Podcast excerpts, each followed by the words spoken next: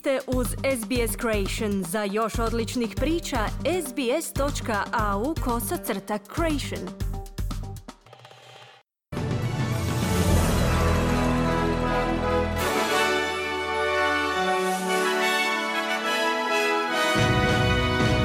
U današnjim vijestima poslušajte tisuće australskih tvrtki iz privatnog sektora otkrile razliku u plaćama između žena i muškaraca. Vrhovni sud UN-a saslušava završne argumente o izraelskoj okupaciji palestinskih teritorija i vatrogasci u Viktoriji usredotočeni na spriječavanje smrtnih slučajeva, dok se ova savezna država priprema za daljnje potencijalno katastrofalne vremenske uvjete.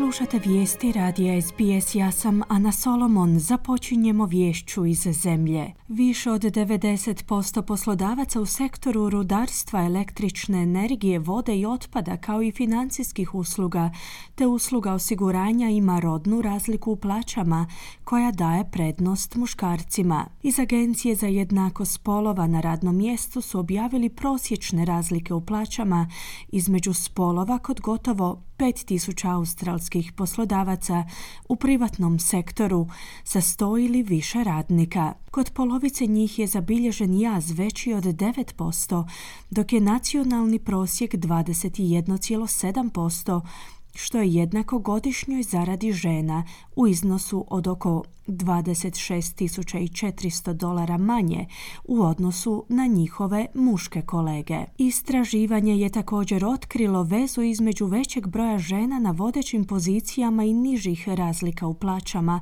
dok je kod poslodavaca s ravnotežom spolova na rukovodećim pozicijama zabilježena 50% veća vjerojatnost da će imati neutralnu razliku u plaćama. Savezna senatorica laburista Malarndiri McCarthy je za Kanal 9 izjavila da izvješće donosi prijeko potrebnu transparentnost o tome što žene mogu i trebaju zarađivati. Women across the country uh, and, and employers generally will be able to keep an eye on how they're going and I think this is what's uh, where we're headed as, as a nation. Žene duže čitave zemlje i poslodavci općenito će moći pratiti svoj napredak u tom području i smatram da je to smjer u kojemu se ova nacija kreće. To je borba za uspostavu poštovanja žena na radnom mjestu, ali i sigurnosti njihovih plaća, istaknula je McCarthy. Nastavljamo vijestima iz svijeta. Vrhovni sud Ujedinjenih naroda je održao saslušanja tijekom posljednjeg dana upućivanja argumenata o pitanju legalnosti izraelske okupacije palestinskih teritorija od 1967. Međunarodni sud pravde saslušao je izjave Turske i Arapske lige o ovom povijesnom pitanju koje se našlo u središtu pozornosti uslijed nedavnih eskalacija sukoba nakon Hamasovih napada 7. listopada.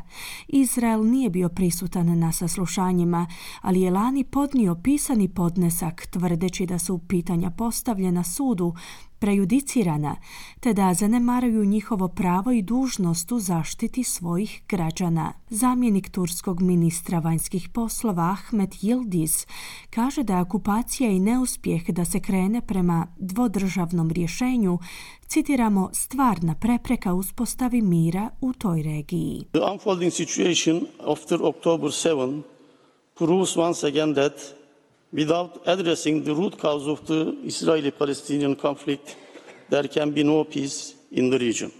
Situacija koja se odvija nakon 7. listopada još jednom dokazuje da bez rješavanja temeljnog uzroka izraelsko-palestinskog sukoba ne može biti uspostavljen mir u regiji. Izraelsko-palestinski sukob nije započeo 7. listopada 2023. Sukob se ne vodi o određenoj palestinskoj frakciji ili skupini. Sukob datira iz prošlog stoljeća, poručuje Yildiz. Čelnik NATO saveza je pozdravio glasanje Mađarskog parlamenta kojim se otvara put Švedskoj za pridruživanje tom savezu. Glavni tajnik NATO-a Jens Stoltenberg je opisao glasanje kao citiramo Povijesni dan nakon višemjesečnih odgoda u dovršavanju promjena švedske sigurnosne politike nakon 200 godina neutralnosti. Članstvo Švedske u NATO-u je podržalo 188 zastupnika u Mađarskom parlamentu nakon pritisaka NATO saveza na vladu mađarskog premijera Viktora Orbana. Strahovalo se da će Orban, inače najbliži saveznik ruskog predsjednika Vladimira Putina u bloku, spriječiti pristupanje Švedske koja je podnijela zahtjev za pridruživanje zajedno sa susjednom Finskom nakon ruske invazije na Ukrajinu 2022. Stoltenberg kaže da glasanje dokazuje da Putin nije uspio, citiramo, zatvoriti vrata NATO-u, istaknuvši da vojne snage Saveza neće biti raspoređene u Ukrajini. This is a war aggression uh, by Russia against Ukraine, blatantly uh, violating international law. Moramo zapamtiti da je ovo ruska vojna agresija protiv Ukrajine i otvoreno kršenje međunarodnog prava. Prema međunarodnom pravu Ukrajina naravno ima pravo na samoobranu, a mi imamo pravo da ih podržimo u održavanju tog prava. A to je upravo ono što NATO saveznici rade, prokomentirao je Stoltenberg. Iz policije kažu da nisu uspjeli pronaći nikakve konkretne dokaze koji bi ih naveli na daljnji trag. Nakon pretrage imanja u Bungoni, jugozapadno od Sidneja, tražeći tijela Luka Davisa i Jessija Berda. Ronioci su pretraživali nekoliko brana na posjedu nakon što su ustanovili da je optuženi ubojica para doputovao na to mjesto u unajmljenom kombiju. Iz policije tvrde da je par ubio 28-godišnji policajac Bo Lemaire Condon, inače bivši Bairdov partner. On je optužen za dva ubojstva, no iz policije kažu da ne želi surađivati s istragom po savjetu svog odvjetnika. Zamjenik policijskog povjerenika David Hudson kaže da su istražitelji namjerno odgađali da istupe u javnost s informacijom da traže pripadnika policijskih snaga. We were concerned of self-harming or the disposing of evidence. Um, once uh, that focus came down to even admitting that it was a serving police officer that it was of interest to us. Bili smo zabrinuti zbog samoozljeđivanja ili uklanjanja dokaza nakon što se fokus sveo na priznanje da se radi o policijskom dužnosniku, kazao je Hudson, na što ga je novinar Jason Ohm priupitao zašto nisu tu informaciju prenijeli javnosti, čim im je postala poznata, da bi Hudson na to odgovorio da su se bojali da bi prikupljeni dokazi u tom slučaju mogli biti uništeni. Iz policije Novog Južnog Walesa su priopćili da je povučena njihova pozivnica za marširanje na godišnjoj povorci homoseksualaca i lezbijki Mardi Gras, koja će se održati u Sidneju u subotu 2. ožujka. Ova objava je uslijedila nakon što se odbor Mardi Grasa sastao kako bi raspravljao pozivima za zabranu policijske prisutnosti, nakon što je policijski službenik optužen za ubojstvo u slučaju nestanka Luka Davisa i Jessija Berda iz Sidneja. Policijska povjerenica Karen Webb je izjavila za novine Daily Telegraph da je razočarana i užasnuta ovom odlukom nakon što je ranije izjavila da bi bilo neprimjereno da se pripadnicima policije zabrani sudjelovanje u subotnjoj paradi. Uredništvo SBS-a je kontaktiralo organizatore Mardi Grasa tražeći komentar. Vatrogasci u Viktoriji su usredotočeni na sprječavanje smrtnih slučajeva dok se ova savezna država priprema za daljnje potencijalno katastrofalne vremenske uvjete. Ocjena opasnosti od požara u regiji Vimera za srijedu 28. veljače je poboljšana s ekstremne na katastrofalnu, s ekstremnom opasnošću od požara koja se predviđa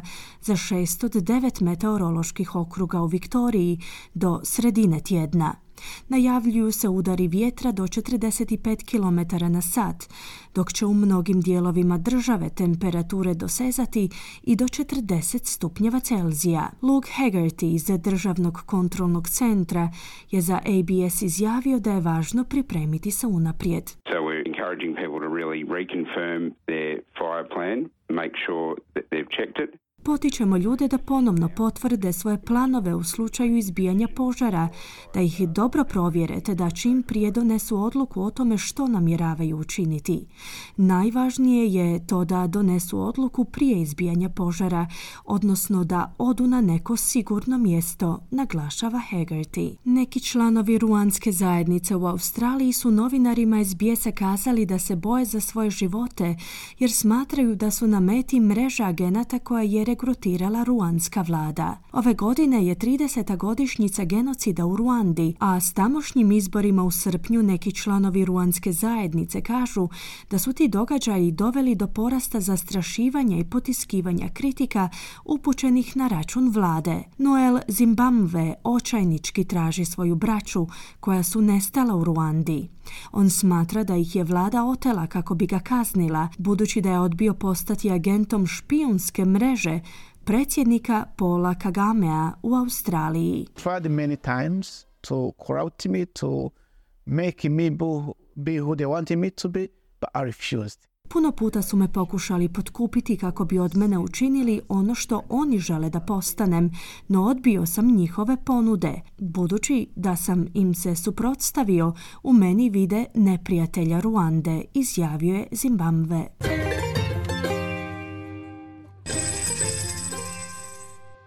Danas jedan australski dolar vrijedi 0,65 američkih dolara, 0,60 eura te 0,52 britanske funte.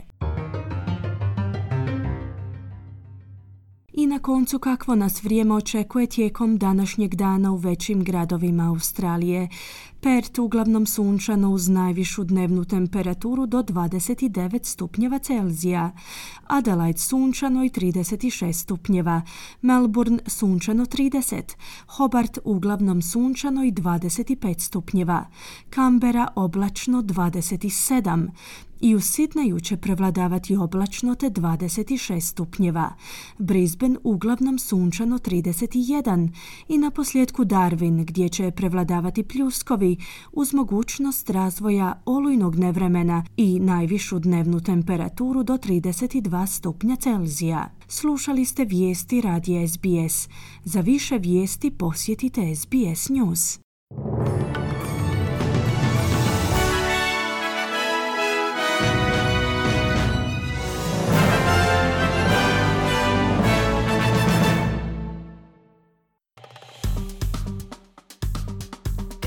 Like, podijelite, pratite SBS Creation na Facebooku.